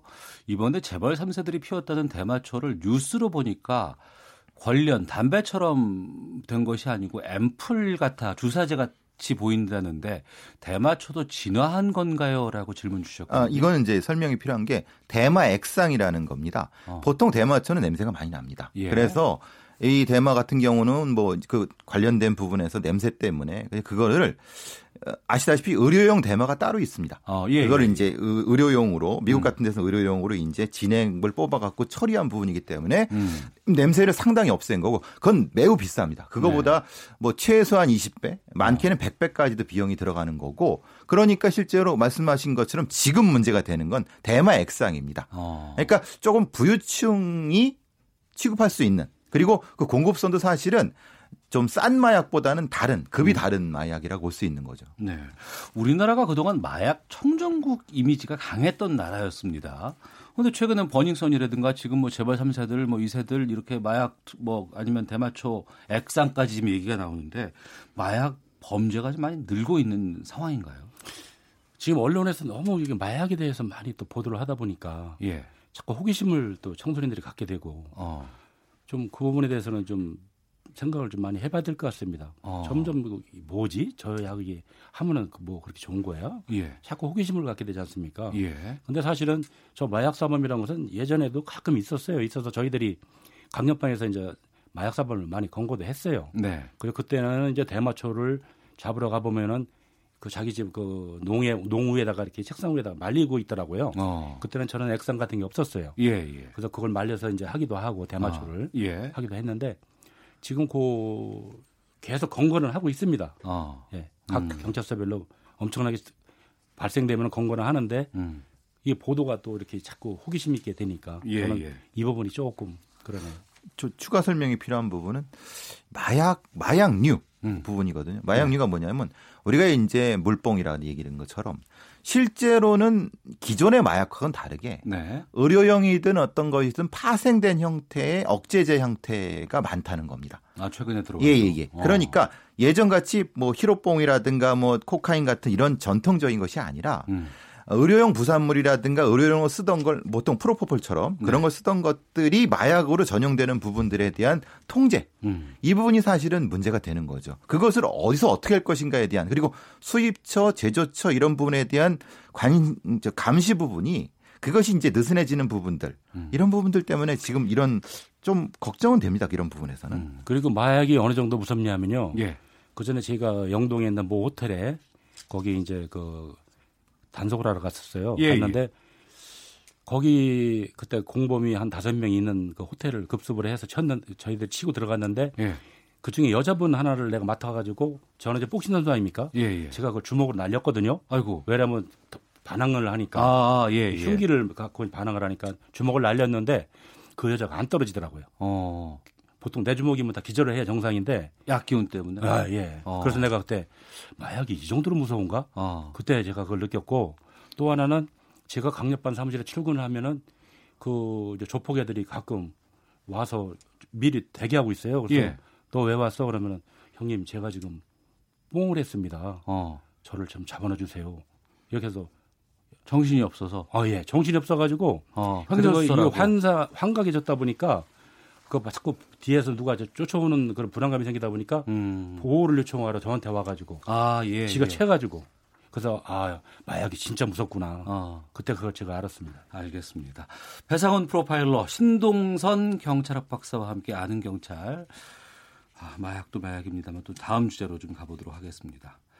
수십억 대 규모의 도박장이 또 이번에 발견이 됐고 도박에 참여한 여성들이 무더기 검거가 됐습니다. 그동안 신고받고 여러 차례 출동을 했었는데 허탕치기 일수였다고 하는데 비밀 통로가 있었다고요? 예, 예. 배 이게? 이제 예. 광주에 있었 광주 북구에서 있었던 사건인데요. 그러니까 이 도박장을 개설한 범인들이 빌라 세 채를 얻은 겁니다. 어. 그러니까 2층, 3, 2층하고 3층을 그러니까 이제 한쪽에 개설을 하고 나서 문제가 될 것 같으니까 다른 쪽으로 도망가는 거죠. 비밀 예. 통로 만들어 놓고 어. 작은 비밀 통로나 계단 이런 거 만들어 놓고 예. 그러니까 실제로 이 거기에 검거하러 가 보면은 사실은 없는 거죠. 도망가고 없는 거죠. 아, 신고 받고 출동을 예, 했더니 예. 아무도 없고 그렇죠. 그리고 거기 흔적도 없고 그럼 그냥 거기 사는 사람만 있고 예, 예. 왜 오셨어요 이런 형태가 된 거죠. 어. 그러니까 기존에 같은 경우는 뭐 영화에도 나왔지만은 보통 이제 산 속에 비닐하우스 같은데 마련해 놓고 영화 타짜에 나왔었잖아요. 그게. 그왜 그러냐면은 아무도 아무것도 없으니까 경찰차가 올라오는 불빛을 이렇게 망원경을 보고 있다가 예. 시간이 지체되잖아요. 그럼 나머지 거기 있는 사람들을 다른 데로 피시시키는 겁니다. 예. 통로로. 어. 근데 이거는 도심에서 집과 집 사이에 작은 통로를 만들어 갖고 그 일종의 대피 대피라고 음. 하는데 도망하는. 그렇기 때문에 이 사건이 좀좀 특이한 것 같습니다. 네. 도박 검거하기도 쉽지 않다면서요? 도박 건거 어려워요.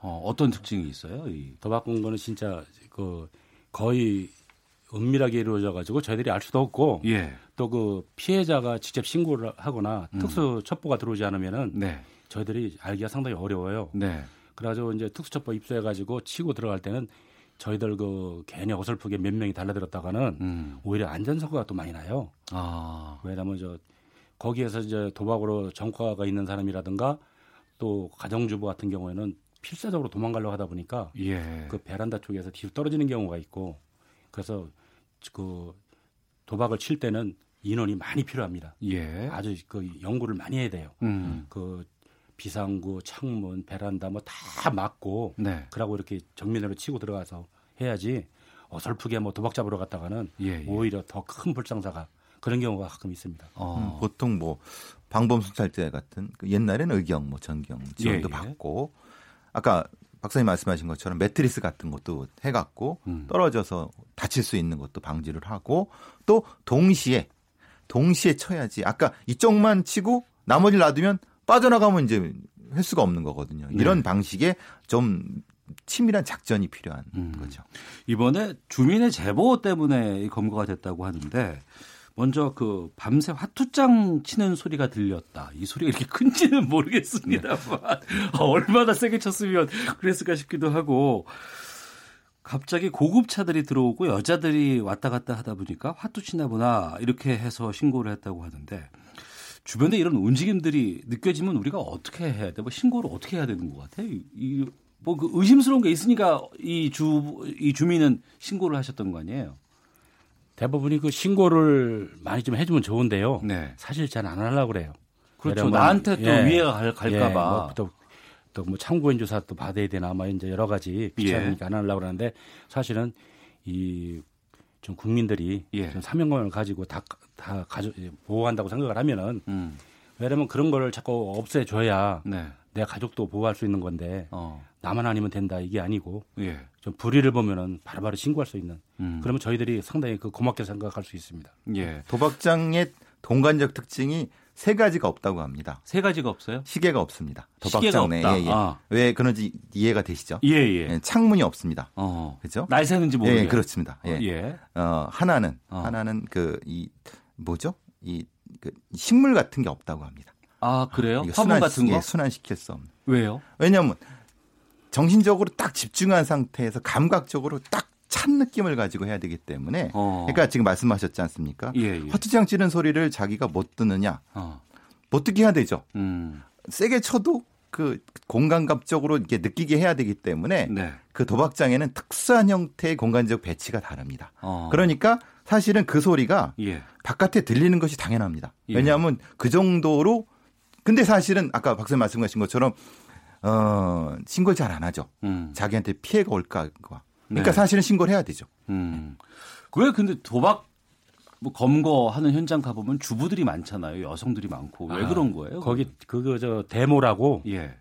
그게 이제 도박 용어인데 예. 데모라고 데모가 이제 그 꾼들을 불러들이는 거예요. 예, 예. 근데 거기 빠지면은 뭐 헤어나기 힘들어요. 아. 가면은 진짜 그 멋있는 남녀들 그 틈새 서로 마주 앉아가지고 분위기 좋고 요즘은 뭐 뭐야 그 조격기도 갖다 놓고 이 안마 의자도 갖다 놓기도 하고 예. 그리고 식사 제공을 해주는데 어, 지치자고 계속 할 수 있도록 그런 것들 제공해 주는군요. 예, 어. 식사가 진짜 잘 나와요. 저도 먹어봤어요. 저도 그래요? 그, 예, 저도 단속하러 가서 식사를 먹어봤는데, 예, 예. 어우 진짜 잘 먹더라고요. 어. 그 밤새도록 쭈그리고 앉아서 해야 되니까 음. 체력이 있어야 하니까. 네. 이 도박 처벌 수위도 높죠? 예, 예. 형법 246조에 도박 상습도박죄가 있고요. 음. 그냥 일반 도박은 1년 이하인데 네. 상습도박은 3년 이하의 징역이고요. 아. 여기에 이제 도박장 개설죄가 247조에 들어갑니다. 그건 네. 5년 이하의 징역, 3, 3천만 원 이제 벌금인데요. 이 세 가지 같이 들어가 있습니다. 형법에는. 음. 그러니까 이제 어 처벌 수위가 이 정도라면 높다고 생각하시잖아요. 네. 근데 이제 실제로 처벌 당할 처벌할 때는 벌금으로 떨어질 경우가 있어 갖고 음. 실제 상습 도박, 도박장을 개설하는 일종의 조직들을 처벌하고 그들을 단속해야지만 사실은 이, 이 도박 범죄가 줄어들 수 있는데 그렇죠. 2차, 3차가 나올 수 없겠죠. 그러니까 단일 범죄를 처벌 안 하면은 사실 문제가 되는 겁니다. 왜냐하면 어. 그 사람들이 여기서 뭐 벌금 내고 단데 가서 또 음. 도박장 개설하는 거죠. 사실 그게 문제인데요. 음, 알겠습니다. 자, 오태훈의 시사본부 아는 경찰 오늘 새롭게 해봤습니다. 배상원 프로파일러 신동선 경찰학 박사와 함께했습니다. 두 분 말씀 고맙습니다. 감사합니다. 네, 감사합니다. 헤드라인 뉴스입니다. 민감용 경찰청장이 제주 4.3 추념식에 참석해 지난 역사를 깊이 성찰하겠다고 밝혔습니다. 전현직을 통틀어 경찰청장이 4.3 추념 행사에 참석한 것은 민 청장이 처음입니다.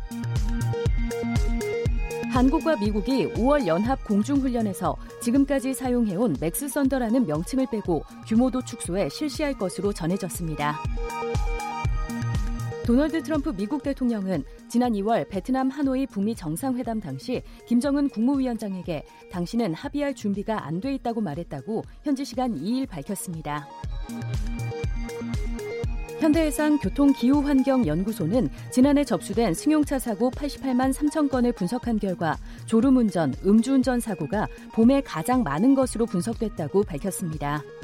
지금까지 라디오 정보센터 조진주였습니다. 이어서 기상청의 송소진 씨입니다. 미세먼지와 날씨 정보입니다. 바람에 먼지가 모두 날아가면서 오늘도 공기는 깨끗합니다. 미세먼지 농도가 종일 좋음에서 보통 단계를 유지하겠고요. 밤부터는 바람이 더 강해져서 내일도 청정한 대기 상태가 이어지겠습니다. 다만 강풍을 주의하셔야겠습니다. 밤부터 모레 사이에 전국적으로 바람이 매우 강하게 불겠는데요.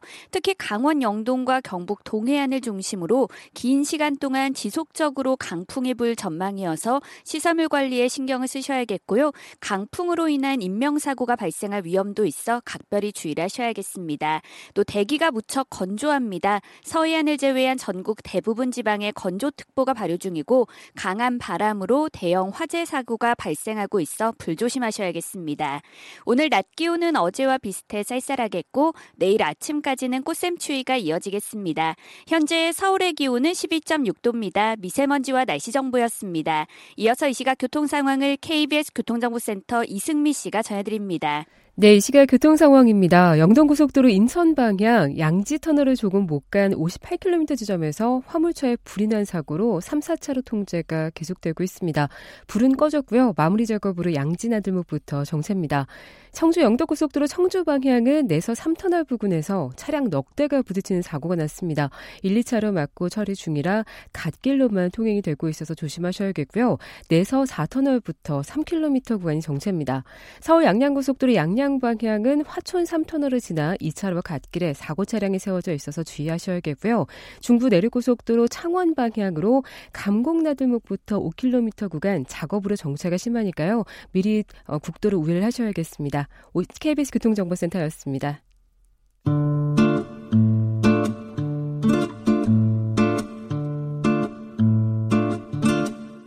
오태훈의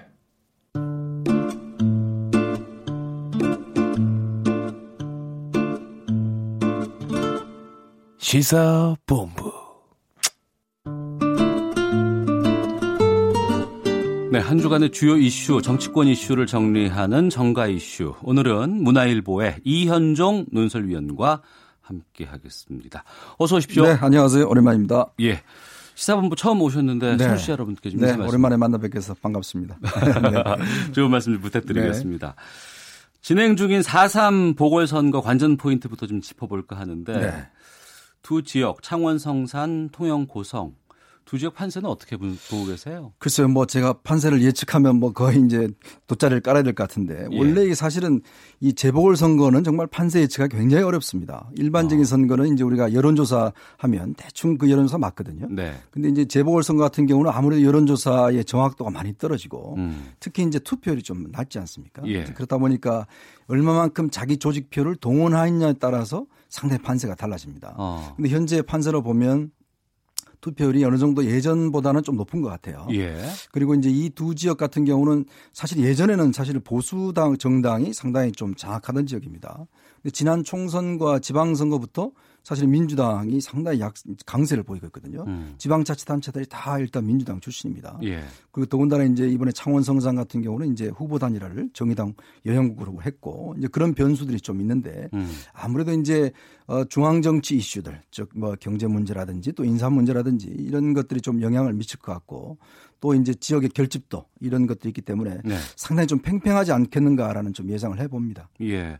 지금 한시 기준으로 해서 투표율은 제가 지금 대충 보고는 있습니다만 창원 성산이 32.1%, 통영 고성이 36.2%를 기록하고 있다고 합니다. 그리고 사전 투표율을 봐도 그 전에 어, 보궐선거의 사전투표율과 비교해 봤을 때는 좀 높은 지금 상황이잖아요. 네, 이 사전투표율 제도가 좀 도입된 이후에 아무래도 그날은 오늘 그 사실은 오늘은 이게 지금 노는 날이 아니거든요. 그렇죠. 그렇다 보니까 이제 직장인들 같은 분들은 미리 투표를 많이 하세요. 예. 그러니까 점점 높아집니다. 음. 그러나 이제 문제는 전체적인 투표율을 이제 계산해야 되니까 네. 오늘 1시부터는 이제 그 같이 합산해서 이제 나오거든요. 아무래도 이번 선거 같은 경우는 좀 어, 여러 가지 이슈 면에서 굉장히 좀 핫했고 네. 더군다나 이제 황교안 대표가 처음으로 보수야 저 한국당의 대표가 된 다음에 처음으로 치러진 선거 아니겠습니까? 그러니까 데뷔 무대라고 볼 수도 있을 그렇죠. 것 같아요. 그러다 보니까 아무래도 이제 이슈가 좀 된 것 같고 특히 어. 이제 여당 입장에서 보면 어, 지난 지방선거부터 그러니까 경남에서의 어떤 약진이 상당히 두드러졌거든요.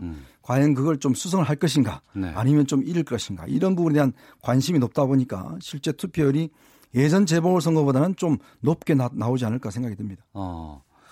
이번 보선을 계기로 뭐 보수 결집이 이루어질 것이다. 뭐 이런 전망을 하시는 쪽도 있고 그렇지 않다라고 하시는 분들도 계시는데 어떻게 보십니까? 아무래도 이제 선거가 두 군데밖에 없으니까요. 예. 이걸 계기로 해서 뭐 특별한 어떤 정계 지각 변동은 어렵겠지만 음. 만약 이제 자유한국당이 이 2승을 거둘 경우에 네. 어, 그리고 이제 바른 어, 미래당이 상당히 어떤 성적이 좀 좋지 않을 경우에 일단 바른 미래당 내부가 상당히 좀 흔들릴 가능성이 있어요. 음. 지금 이현주 의원이 이제 손학규 후보를 겨냥해서 10%가 안 되면 뭐 당대표 사퇴하란 뭐 등등 이야기를 하고 있지 않습니까? 예, 예, 예. 그렇게 될 경우는 아마 황 대표를 중심으로 하는 보수 야당의 어떤 집중도가 좀 높아질 것 같아요. 음. 그렇게 되면 바른미래당 내부에서 상당히 움직임이 좀 있을 가능성이 있습니다. 네.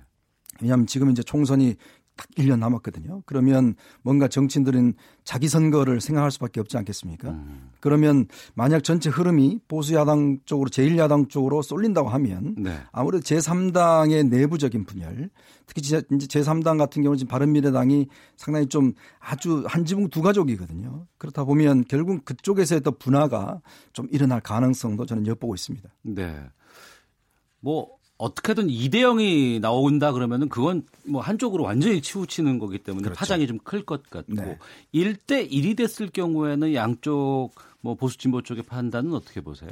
일단 성적표를 본다면 1대 1이 되면 아무래도 뭐 현상 유지 같거든요. 예. 그렇게 되면 아무래도 뭐 현재 어떤 그이 대치 정국이 그냥 계속 가지 않겠는가. 아. 어, 왜 특히 이제 어, 황교안 대표 같은 경우도 뭐 어차피 이제 어 평, 평균 점수는 했다 이런 평가를 받을 수 있을 것 같고 음. 예. 또 여당 입장에서도 보면 사실 원래 사실은 뭐 이쪽 그 통영고성은 사실 이군현 의원 그 자유한국당 지역에 있으니까 뭐 원래대로 갔다 음. 이렇게 판단할 수 있기 때문에 어떤 전국의 어떤 중요한 뭐 분기점이라기보다는 그현 상태가 그냥 계속 지속되는 아마 그런 양상들을 좀 보이지 않겠는가 싶습니다. 네.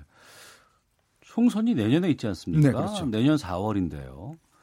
지금 이거 1년만 그러면 하는 거 아니겠어요? 네, 이번에 네. 되신 분들은. 네. 이 보궐선거 이- 꼭 1년을 해야 되느냐 뭐 이런 뭐 예측도 나오고 그 전망도 나오고 이런 건 어떻게 보세요? 그러니까 이제 보궐선거가 재, 재선거나 이런 게 이제 지금 예전 같은 경우는 사실은 뭐 6개월 남아도 사실 했습니다. 예. 그렇지만 이게 좀 기간이 길어서 일단 1년 정도로 이번이 마지막 선거거든요. 어. 음, 그런 경우에 비춰봐서 어떤 면에서 보면 이제 과연 필요한가라는 문제는 있죠. 그렇지만 또그 지역민들 입장에서 보면 예. 음. 지역민들의 어떤 주권이라든지 또 네. 지역민들이 자신들의 어떤 의견을 표현할 수 있는 대표, 대표성이라든지 이런 음. 면에 비춰봤을 때는 상당히 필요할 수밖에 없죠. 그러나 네. 이제 사실 이번에 아, 특히 이제 그 통영 고성에 그 이제 양문석 후보 더- 더불어민주당 같은 경우는 내가 1년 안에 이 저 조선업 야 못하면 다시 부활 못 시키면 다음 선거 출마 않겠다. 뭐 음. 이런 공약도 했습니다. 예. 근데 이제 문제는 짧은 기간이기 때문에 사실 어떤 면에서 보면 과연 필요한가라는 생각이 들지만 그러나 민주주의라는 측면에서 보면 음. 어차피 지역민들의 대표성은 존중돼야 되지 않을까라는 네. 그런 생각이 듭니다. 네. 그런 가운데 이게 불똥이 이상한 곳으로 튀었어요. 경남 FC 이제 그 축- 축구장에서 이제 선거 네, 때문에 그렇죠. 2천만 원의 제재금을 부과받았습니다. 네. 야당 쪽에서는 뭐 대신 물어줘야 하는 게 아니냐 뭐 이렇게 주장도 나오고 있고 이거 어떻게 해야 될까요? 사실 이게 벌점 안 받은 게 큰 다행이에요. 이 벌점 10점 맞으면 10점이면은 그 3승 1무를 그렇죠. 날리는 거거든요. 네. 그러면 나중에 되면 2부 리그로 이게 이 추락할 수도 있습니다. 그러니까 예. 그만큼 어, 한 건데 사실 이제 피파 규정에 따르면 이 운동 특히 이제 돈을 주고 직접 보는 이런 대회 같은 경우는 실제로 어떤 정치적 이용을 금지하도록 돼 있고 우리 프로축구 연맹도 이제 그게 규약에 돼 있거든요. 네. 다른 운동들은 없습니다. 근데 이제 지금 프로축구만 그렇게 돼 있는데 사실은 어떤 면에서 보면 저는 이게 어, 한국당에 상당히 좀 뭐 스스로 잘못했는 거라고 저는 인정해야 된다고 봅니다. 특히 황교안 대표 같은 경우는 공안검사 출신이시거든요. 예. 이 공안이라는 게 주로 선거법 뭐 이런 것들을 쭉 이제 다뤄온 것이기 때문에 어. 누구보다도 사실은 이런 문제를 잘 아실 겁니다. 예. 그러니까 아무래도 이제 아, 이 선거 실무자들이 좀 꼼꼼히 챙겨보지 않는 측면들 있는 것이고 어쨌거나 사실은 뭐 여러 가지 이제 한국당에서는 뭐 정의당도 했지 않느냐 등등 이유를 대고 있지만 그러나 우리가 사실은 법을 존중해야 되잖아요. 일단 규칙을 존중해야 되고 저는 네. 그게 어, 보수 정당의 기본이라고 봅니다. 음. 그러면 일단 지금 어떻든 간에 한국당의 원인으로 해서 경남 FC가 피해를 봤다면 저는 보상을 해줘야 된다고 봅니다. 그것이 네. 오히려 어, 정말 우리나라 정당의 기본적인 좀 자세하니까 오히려 그렇게 하면 저는 지역민들한테도 박수 받지 않을까 또 그런 생각인데 굳이 이걸 뭐 안 내겠다 또 왜 저쪽은 그런데 왜 우리만 그러느냐 어. 좀 궁색해 보이죠. 예, 자기 잘못했으면 좀 어. 잘못을 인정하는 지금 사실 한국당이 청와대를 향해서 왜 잘못을 인정하지 않는다 계속 이야기하잖아요. 네. 그럼 본인들도 마찬가지죠. 결국 음. 따지고 보면 자기 잘못은 자기가 인정을 해야죠. 그게 예. 상당히 어- 어떤 면에서 보면 정치 발전에 좀 단초가 되지 않을까 그런 생각도 합니다. 네. 그런데 오세훈 전 시장의 발언 때문에 또 정의당이 공개 사과와 함께 사자 명예훼손 고발 예고 하고 있고 또 자유한국당 쪽에서는 오전 시장 엄호하고 나섰습니다. 이 부분은 어떻게 보십니까? 사실 우리가 정치권에서 노무현 전 대통령이나 어, 노회찬 전 의원 같은 경우는 이제 안타까운 선택을 하셨지 않습니까? 네. 근데 어떤 면에서 보면 참 근본적으로 어, 한 분이 자신의 어떤 목숨을 던진다는 것 그리고 또 우리의 어떤 사회적 관례상 돌아가신 분에 대해서는 다들 좋은 이야기를 해주는 것이 우리 관례죠. 음. 사실 정치권 같은 경우도 저는 이런 전통이 좀 필요하다고 봅니다. 사실은 그분이 어떤 이유든 간에 어떤 목숨을 던져서까지 본인의 어떤 뜻을 표하라고 했다면 정치권이 그걸 존중해 줄 필요는 있죠. 그렇죠. 특히 오세훈 전 서울시장 같은 경우는 본인이 당내에서 개혁 보수를 자임하고 있지 않겠습니까? 네. 자, 그러면 물론 그 선거에서 표를 좀 더 얻기 위해서 또 음. 지지층을 더 결집시키기 위해서 뭐 이런 이야기는 할 수 있겠습니다만은 그러나 돌아가신 분에 대해서만큼은 좀 우리가 하나의 좀 금도로 삼아야 되지 않을까. 네. 그게 사실 어떤 면에서 보면 정치가 조금 지켜야 될 룰도 있는 것 같아요. 음. 예를 들어서 서로 간에 룰이 있어야지만이 그 선을 넘지가 않은데 최근 우리 정치 양상을 보면 자꾸 이렇게 선을 넘습니다. 네. 이 선을 넘다 보면 누구나 상처를 다 입을 수밖에 없어요. 예. 그렇게 되면 나중에 열떠면서 보면 그것이 당사자들이 자유한국당이 될 수 있는 문제입니다. 음. 자 그러면 저는 최소한의 어떤 룰은 좀 지킬 필요는 있지 않는가 예. 그런 게 제 생각입니다. 또 그러한 뭐 정쟁 여러 가지 싸움들을 보고 있는 국민들은 또 정치를 향해서 혐오도 많이 늘 수밖에 없고 아유 다 똑같아 다 보기 싫어 뭐 이런 얘기들 많이 하시거든요. 네. 그렇죠. 문화일보 이현정 농설위원과 함께 정가 이슈 진행하고 있는데요. 민주당 쪽 어, 김우겸 전 청와대 대변인의 부동산 논란 또 장관 후보 낙마 이것도 표심에 좀 영향을 미칠지도 많은 관심사잖아요. 네, 그렇죠. 아무래도 이제 이 재보궐 선거라는 것은 이제 지지층들을 얼마만큼 투표장에 끌어내느냐. 네. 그러니까 사실 어떤 바람 선거는 아닙니다. 그렇지만 이제 끌어내느냐의 문제인데 사실은 이번에 굉장히 악재인 것 같아요. 왜냐하면 사실 이번 인사 실패 같은 경우는 뭐 어, 이번에 한두 번이 아니었고 더군다나 우리 국민들이 가장 민감해하는 부동산 문제였거든요. 네. 어, 사실 이번 정부 들어서 11차에 걸쳐서 부동산 대책을 발표를 했습니다. 사실 서민들이 자기 집 하나 갖기 굉장히 힘든 것 아니겠습니까? 그럼에도 불구하고 그걸 앞장서서 발표했던 또 청와대 입이라고 했던 대변인이 뭐 어떻든 간에 본인이 사실 그 발표 와중에 10억 넘는 빚을 내서 집을 샀다는 것. 그리고 또 본인의 또 마지막 끝이 좀 사과를 하고 갔으면 괜찮았을 텐데 또 음. 여러 가지 핑계를 많이 댔습니다. 네. 그렇다 보니까 이것이 어떤 면에서 보면 선거에 민주당으로서는 상당히 좀 좋지 않은 영향을 미치는 것은 사실인 것 같습니다. 음. 거기다가 이제 두 수석의 사퇴에 대해서 청와대는 뭐 특별한 조치 없다 뭐 이런 선을 그었는데 어, 나경원 원내대표의 경우는 대통령 밑에 조통령이 있다 이렇게 비판을 하면서 어, 조국 수석을 겨냥하고 있습니다. 네. 바른미래당, 민주평화당 역시 조국 수석의 경질 요구하고 있는데 인사검증 책임 어떻게 져야 할까요?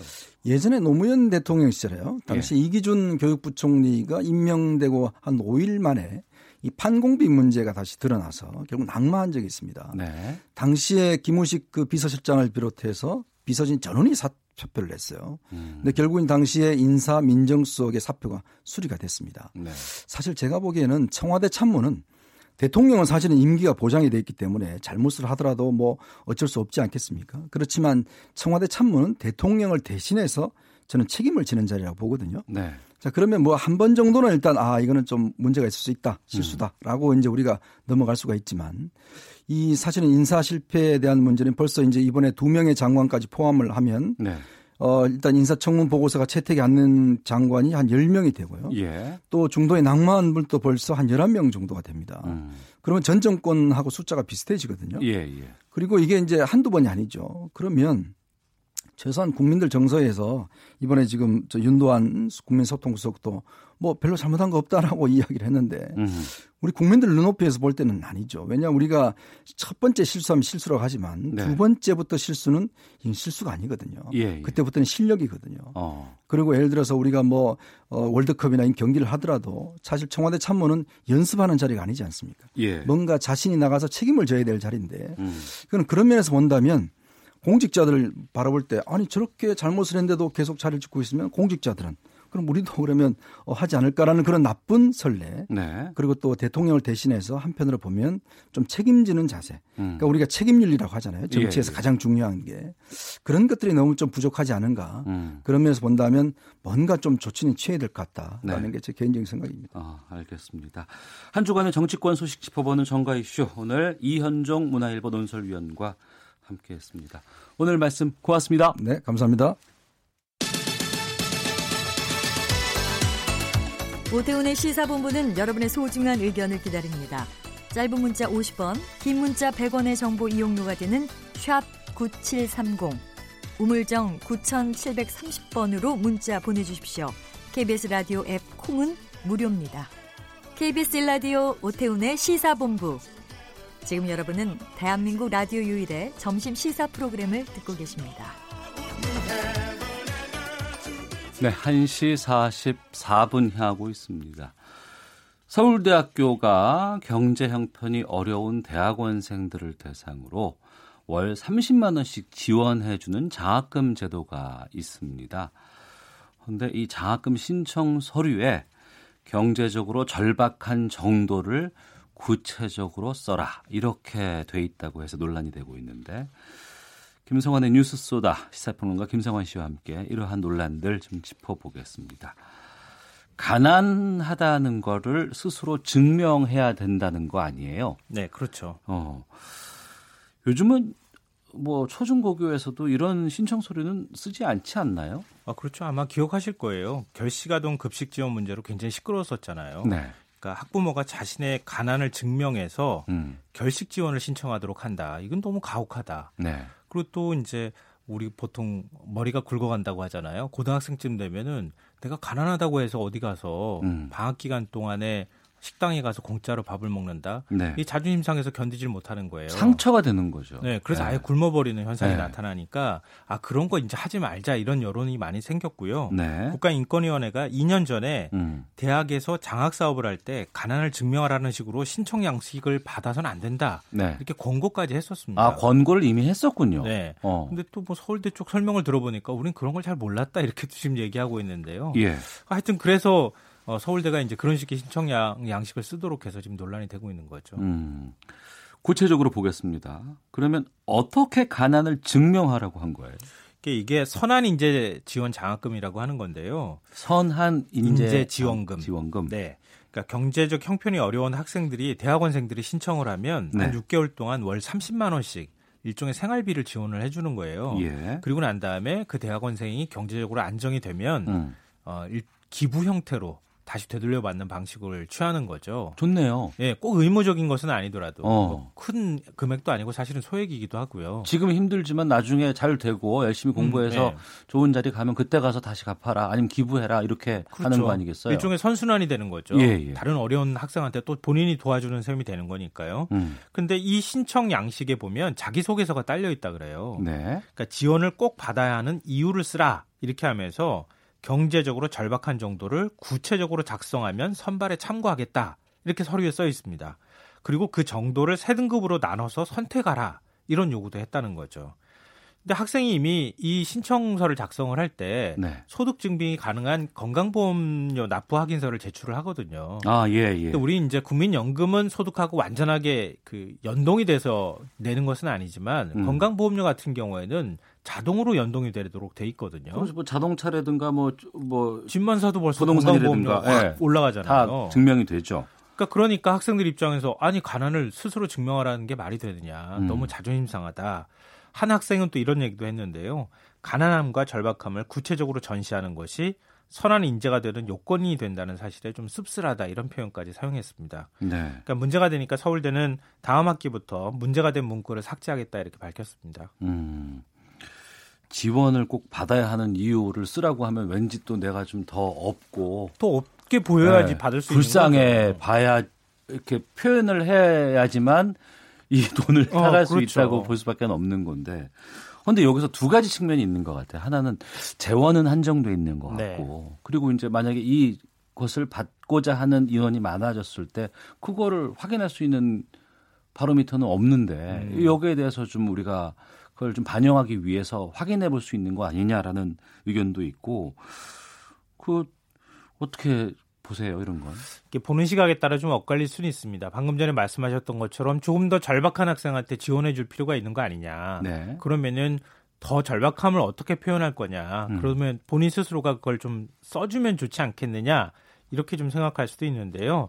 또 반대 시각으로 바라볼 수 있어요. 네. 그러니까 가난의 형벌화라고 하는 말이 있습니다. 형벌화? 예, 이게 좀 낯선 용어인데요. 예. 2011년 유엔이 발간한 극빈과 인권에 관한 유엔 특별 보고서에 담긴 표현입니다. 네. 가난한 사람이 사회복지에 접근하는 조건을 까다롭게 하고 가난한지 조사를 강화하는 조치를 일종의 형벌이라고 본 겁니다. 음. 그러니까 가난을 증명하는 수단이 있는데도 자꾸 더 가난하다는 것을 증명하라고 요구하는 것은 일종의 인- 이것은 인- 인권 침해에 해당이 된다고 보는 겁니다. 어. 사실 뭐 굳이 따지자면 이런 일은 서울대에서만 벌어지는 게 아니고요. 네. 우리 사회 빈곤층 복지 제도에도 좀 심각한 문제가 있습니다. 음. 그러니까 예를 들면은 기초생활보장제도를 좀 이제 들 수가 있는데요. 네. 어, 기억하실 거예요. 송파 세모녀 사건. 예, 예, 예. 네, 2014년 2월에 발생한 사건이었는데요. 이 굉장히 파문이 컸었잖아요. 송파구 석촌동의 한 단독주택 지하 1층에서 세 모녀가 숨진 채 발견이 됐는데 그렇습니다. 그때. 현장에는 현금 70만 원이 든 봉투하고 예. 집세와 공과금이 밀려 죄송하다 이런 메모지가 발견이 됐습니다. 음. 그러니까 가난을 견디다 못해서 극단적으로 선택을 한 건데요. 네. 그러니까 이 사건을 계기로 정부가 찾아가는 복지 서비스를 하겠다. 그러니까 일종의 이제 복지 사각지대를 없애는 노력을 하겠다는 거예요. 음. 그러니까 예를 들면 형편이 어려운 사람들을 직접 가서 찾아가서 발굴하고 네. 그리고 기초생활 수급자 선정 요건을 좀 완화하겠다. 음. 어, 그래서 복지 사각지대를 마- 없애겠다고 했는데 여전히 실효성이 떨어진다고 하는 비판과 지적이 있습니다. 네. 그러니까 빈곤 사회연대가 지난달 낸 보고서를 보면요. 까다로운 선정 기준, 낮은 보장 수준, 이 무엇보다도 제도 신청과 관리 과정에서 경험하는 낙인, 음. 이 낙인 감정이 수급자 혜택을 보지 못하는 어, 이것 때문에 보지 못하는 빈곤층이 굉장히 많다 이렇게 지적을 하고 있습니다. 그 복지 사각지대를 없애겠다고 여러 가지 요건을 완화했는데 네. 정작 실효성이 떨어진다는 지적. 신청 절차가 어떻게 이런 지적이 나오는 거예요? 어, 제가 이게 세세하게 전해드리면 굉장히 시간이 오래 걸리는데요. 일단 기초생활보장제도는 외환위기 직후에 1997년도에 그때 굉장히 어려운 분들이 많아졌잖아요. 그래서 생긴 일종의 공적 부조제도입니다. 음. 전기요금이나 난방비, 쌀 구입비 뭐 이런 것들을 지원해 주는데요. 우리나라 인구의 약 3%, 174만 3,600여 명 정도가 지금 이 혜택을 보고 있습니다. 네. 그런데 신청 조건이 굉장히 까다로운데요. 소득 인정액이 중위소득의 30에서 30에서 50% 이하이거나 부양 의무자 기준 두 가지를 모두 충족을 해야 됩니다. 그러니까 소득 인정액은 1인 가구는 49만 원, 2인 가구는 한 84만 원 정도가 되고요. 네. 부양 의무자는 부모, 자녀, 며느리, 사위까지 포함해서 소득과 자산까지 다 따져가지고 그 사람들이 소득이 있고 자산이 있으면은 여기 혜택을 못 받게 되는 거죠. 부양자가 아닌 부양 의무자가 소득이 있다고 하더라도 예, 예. 어. 그러니까 이거는 이제 주거 복지에는 제 예외 조항으로 이거는 빠져 있지만 예. 나머지 교육 복지라든가 긴급 복지라든가 나머지 복지에는 전부 다 다 이 해당이 돼요. 이 두 가지 조건이. 근데 조건이 까다로울 수밖에 없는 게 이러니까 신청 서류도 굉장히 많아질 수밖에 또 없거든요. 예. 기본적인 신청 서류 외에 금융정보 제공 동의서, 부양 의무자의 금융정보 제공 동의서, 재적 등본, 임대차 계약서, 소득재산 확인 서류, 신분 확인 서류 이 외에 만약에 채무 관계가 얽혀 있으면 모든 금융기관을 돌아다니면서 거래 내역을 다 받아야 돼요. 요즘도요? 네, 지금도요. 그러니까 신청자들의 상당수가 저학력이거나 고령, 어. 또 질병에 있는 분들이 많잖아요. 예. 그리고 장애인도 많습니다. 이런 서류를 다 떼가지고 준비하는 게 굉장히 어렵다는 거예요. 어. 그래서 아예 포기하는 사례가 적지 않다고 합니다. 근데 신청 서류로 이렇게 서류 신청하면 끝이냐? 그게 아니고요. 현장 확인을 합니다. 음. 그래서 생활 실태를 확인하기 위해서 지자체에서 한 번, 실제 주거 여부를 확인하기 위해서 LH공사에서 또 한 번, 네. 현장 조사를 두 번이나 하고 난 다음에 음. 최종적으로 그것까지 거쳐야 아 당신은 수급자입니다 이렇게 된다는 거예요. 네. 그러니까 수급자들은 빈곤을 끝없이 증명하는데 너무 지쳐버렸다 이런 얘기를 합니다. 음. 반론 한번 제기 제시해 볼게요. 네. 부정수급자 엄청 많다고 하, 하더라고요. 요즘에 또 이제 그 어려운 분들을 위해서 뭐 임대 뭐 이런 그 주택 같은 것들 공급하면은 거기에 외제차들 많이 있는다는 얘기도 참 많이 나오고 부정수급자를 걸러내기 위해서는 불가피한 측면이 있지 않나라고 볼 수도 있지 않을까. 맞습니다. 좀 힘든 거예요. 이거 제가 이렇게 어느 쪽이 맞다 이렇게 설명을 드리려고 말씀드리는 건 아닌데요. 어, 이런 인식이 우리 사회 복지제도 전반에 사실은 깔려 있습니다. 근데 공짜로 주면 부채 탕감해주면 뭐를 해줘도 도덕적에 빠질 것이다 이런 인식도 깔려 있거든요. 음. 근데 그리고 또 빈곤층 복지제도에도 같은 이제 개념과 반론들이 다 포함이 돼 있는 거예요. 그래서 이렇게 까다롭게 만드는 거거든요. 어, 우리 뭐 이제 산업혁명 이후에 성서에 있는 내용이 그러니까 일종의 자본주의 사회의 기본적인 철학이 됐다고도 표현하는데 일하지 않은 자 먹지도 말라. 음. 가난한 자는 게으르다. 이런 거거든요. 네. 그러니까 이렇다 보니까 어떤 문제가 발생하느냐 하면요. 복지제도가 빈곤층이 재기해서 다시 사회에 편입되도록 하는 그런 취지를 담고 있는 게 아니라 네. 굶어 죽지 않을 만큼 음. 최소한의 생계 유지만 가능하도록 돕는데 초점이 맞춰진다는 거예요. 네. 그러니까 최근에는 복지에서 또 근로복지 개념이 포함이 돼서 수급자들이 구직 활동을 하고 의무적으로 자원봉사를 하, 도록 하면 음. 그러면 지원금을 조금 더 받을 수 있도록 하는 개념도 좀 포함됩니다. 근데 이 역시 무상으로 돈을 지급하면 사람들이 나태해진다고 하는 철학이 깔려 있는 겁니다. 네. 청취자 박금화님 공감합니다. 친구는 남편이 장애 1급인데 요구 서류가 너무 까다로워서 수업, 수입이 없지만 못 받고 있습니다. 8156님 재학 중에 장학금 신청을 했는데 부모님 퇴직하신 지 6개월째인데 퇴직 시점 기준 3개월 평균 건강보험료가 기준 초과된다고 안 주던데요. 저는 지금도 대출 갚고 있습니다. 마이구미님, 제가 다니던 대학은 어, 새로운 장학금 신청서에 지도 교수가 학생의 가정 형편을 적고 추천해야 한다고 해서 신청 포기했습니다라고 자신들의 경험을 보내주고 계시는데 다른 나라에서는 어떻게 해요? 그 다른 나라에도 이런 공공부조 제도들이 다 비슷하게 있어요. 예. 그러니까 예 를 들면 우리, 일본이 우리나라랑 가장 비슷한데요. 좀 다 비슷한데 수급자가 되려면 가정의 수입을 인원, 연령, 여긴 지역이 들어가요 또. 네. 그래서 최저 생계비를 산출한 다음에 그 정도 돈을 벌지 못하는 경우에는 지원을 받을 수 있도록 일종의 음. 수익을 보충해 주는 제도를 운영하고 있고요. 예. 미국도 비슷하게 보충적 소득 소득 보장 제도라는 걸 갖고 있고요. 음. 프랑스나 스웨덴 뭐 이런 기타 국가들도 다 비슷한 형태의 어떤 제도들을 운영하고 있는데 네. 이 국- 국가들도 비슷한 고민을 다 안고 있어요. 음. 제가 관련돼서 이런 가난에 관, 그 관련된 책을 좀 쭉 보니까 다른 나라들도 아 이렇게 우리가 그 가난을 증명해야 굳이 줘야 되는 거야 네. 이런 게 하나가 있고요. 또 하나는 어 사- 차라리 지금 굉장히 많은 복지 제도가 들어가는데 그거보다는 그걸 대폭 구조조정하고 최근에 우리나라에서도 논란이 많이 되고 있는 것처럼 기본소득 같은 거 주면 어떻겠느냐라고 음. 하는 검토들을 하고 있습니다. 네. 저는 앞서 말씀하신 것 중에서 그 유엔 특별 보고서에 담긴 표현 가난한지 조사를 강화하는 조치는 일종의 형벌이다. 네. 이 말이 참 저는 충격으로 다가왔고 공감이 되는 부분들이 있는데 근데 우리 요즘 뭐 대출 같은 것도 그냥 전화 한 통이면 다 된다고 하고 원스톱 서비스 원스톱 서비스 같은 거 참 많이 있잖아요. 네, 그렇죠. 굉장히 이런. 검증 같은 거 그런 걸 통해서 할 수는 없을까요?